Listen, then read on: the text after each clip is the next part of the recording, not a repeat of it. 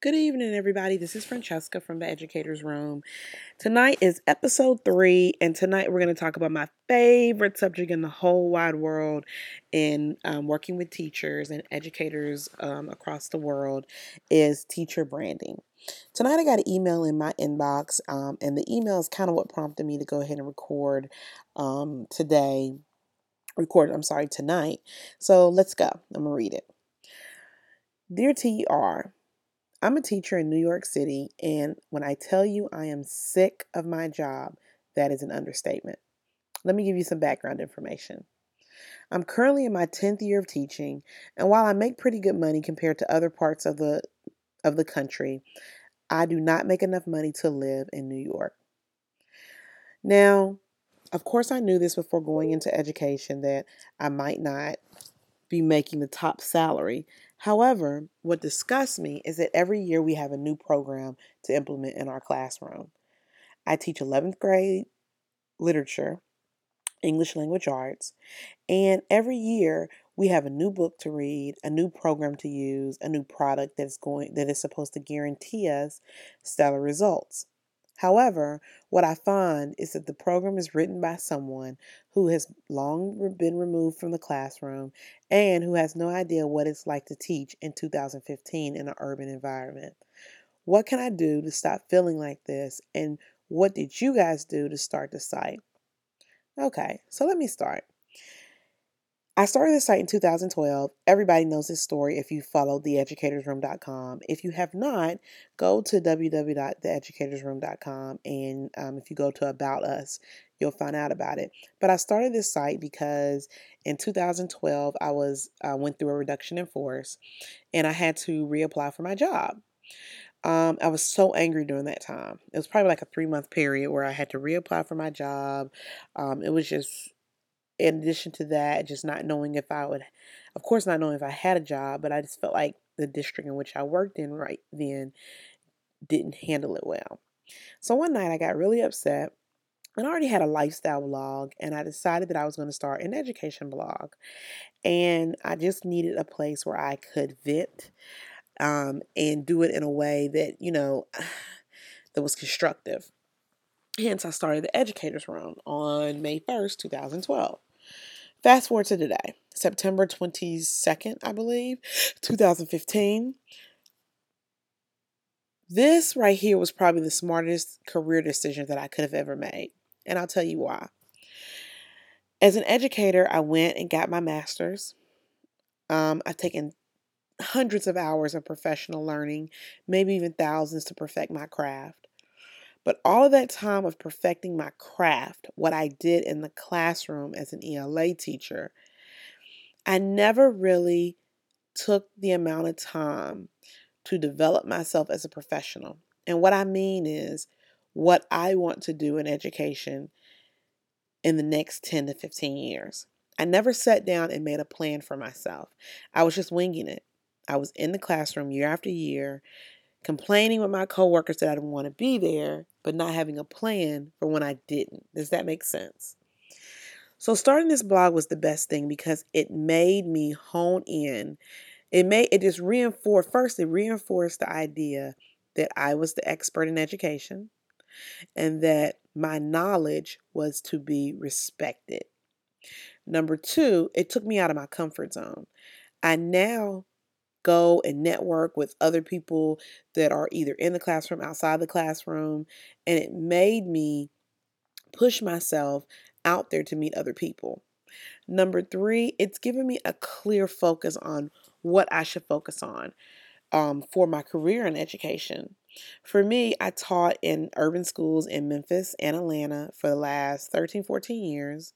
I moved out of teaching ELA, social study, I'm sorry, ELA English slash English to being an instructional coach. And then now I work in another capacity for the district. However, one of the things that I've noticed is that teachers have got to do a better job of branding themselves. Let me tell you, for example, and I use this example all the time. I used to work with a woman who was a phenomenal math teacher, and she had a strategy for teaching math um, that worked with students specifically students who were lower um, scoring students on standardized tests. And me and her were talking one day, and I was like, you know, you need to do a you need to do a better job of packaging up what you do, because people would pay a lot of money for this. And she was like, no, no, no, this is something I do. And probably about a couple of weeks later, our principal brought in a new program for math. And basically, the program for math was similar to what she was doing, but it wasn't as well thought out. And we paid that vendor, you guys, over a hundred thousand dollars for the for them to come train our district. So right there just showed me that we there is a need for great teacher products that teachers can actually use and for us to go through and for us to start branding ourselves. So, what do you want to do if you want to start branding yourself? Number one, I say you got to get a product. You, well, first off, let me start.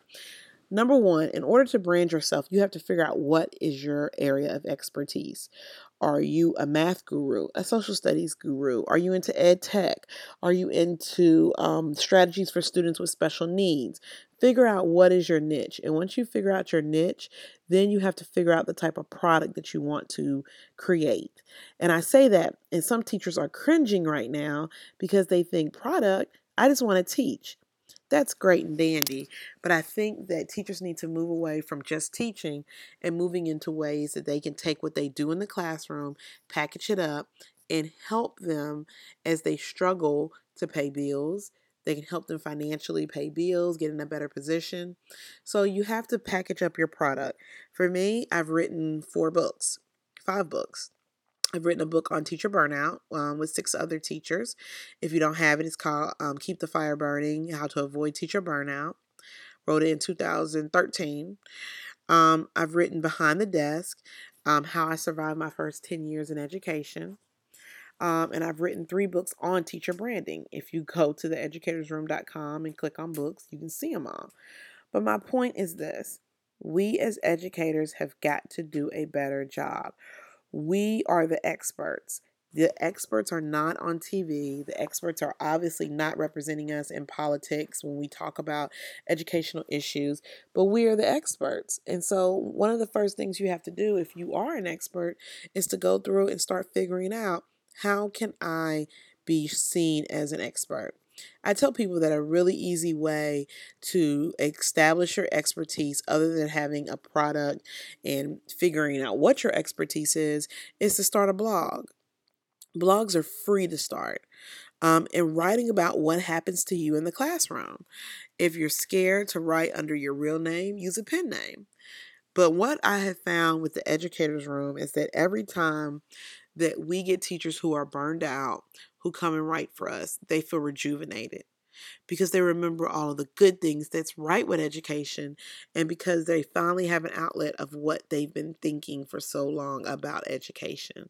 So, you know, in this letter with this teacher being frustrated, the first thing I would figure out is, especially, I think teachers should every two years reevaluate where they are and what they want to do. So, the first thing that I would tell this person to do is to go through. And if you're sick of teaching then you need to number one write down everything that you're good at and you need to start thinking about some ways for you to showcase that. I don't necessarily think um, people sometimes people when they leave education they don't have to leave education altogether. They can do other things in education but they're so frustrated they just wash their hands clean of everything. So i think one of the first things that we have to do is you know figure out where our expertise is. Um, i once supported a young teacher he was a second year ela teacher and he struggled. However he was a really really into technology and so he was able to stay in the district but his role changed in that he was an educational specialist. So he came around to the schools and fixed internet issues computer issues for the district. That's an excellent he was so happy to be in that new role because it rejuvenated him. This is what he was good at so I, I, caution teachers. I know we're in a day and age where education is, oh my God, is in such turmoil. turmoil. However, I think if you figure out what your expertise is and you start working for that, then you're less likely to be disappointed in the school, the district, and what they do and what they don't do.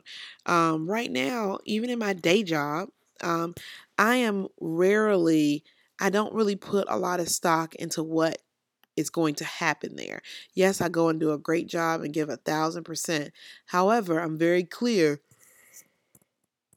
that my dream is to take the educator's room and to move it into a platform that is world, not only worldwide, but that every teacher in the world goes to our site first thing in the morning to get their news and their perspective on education. So, with that being said, it doesn't bother me if I don't get that prom- promotion. It doesn't bother me if I go through and if, you know, I'm having a crappy day because somebody has came um, somebody has came and observed me and and you know did a horrible job in observing what I was doing. Um, it's just one of those things that I think that we as teachers have got to do better about. We have to stop being, we have to continue to be angry. However, we have to take our anger and use it in the right way um, to position ourselves so that we are not only happy in our jobs in the classroom or if it's outside the classroom, but also that we are the ones that are saying, no, we're the experts. This is what we expect. This is what works best. And this is what should be done. Um, periodically, I'll be talking about teacher branding, but a lot more of my in depth thoughts about teacher branding you can find in my book. Um, please take a moment and download it. It's the best $2.99 of your life. Um, and also, you know, at the beginning of the year, our my new book will come out about teacher branding, and it'll be an ebook and a paper book. So that's what I'm currently working on. But just remember, you know, use your skills to your advantage. Um, that's all for us tonight. This is a really short podcast, um, but I'll return in the next couple of days because we have literally like hundreds of emails coming into our inbox um, for things for us to ask. Um, don't forget to visit the site, theeducatorsroom.com. Find us on Facebook, The Educators Room. Find us on Twitter, Educators Room. Pinterest, The Educators Room every social media platform, The Educators Room. And um, don't forget to come visit us, and we'll see you next time. Have a great night.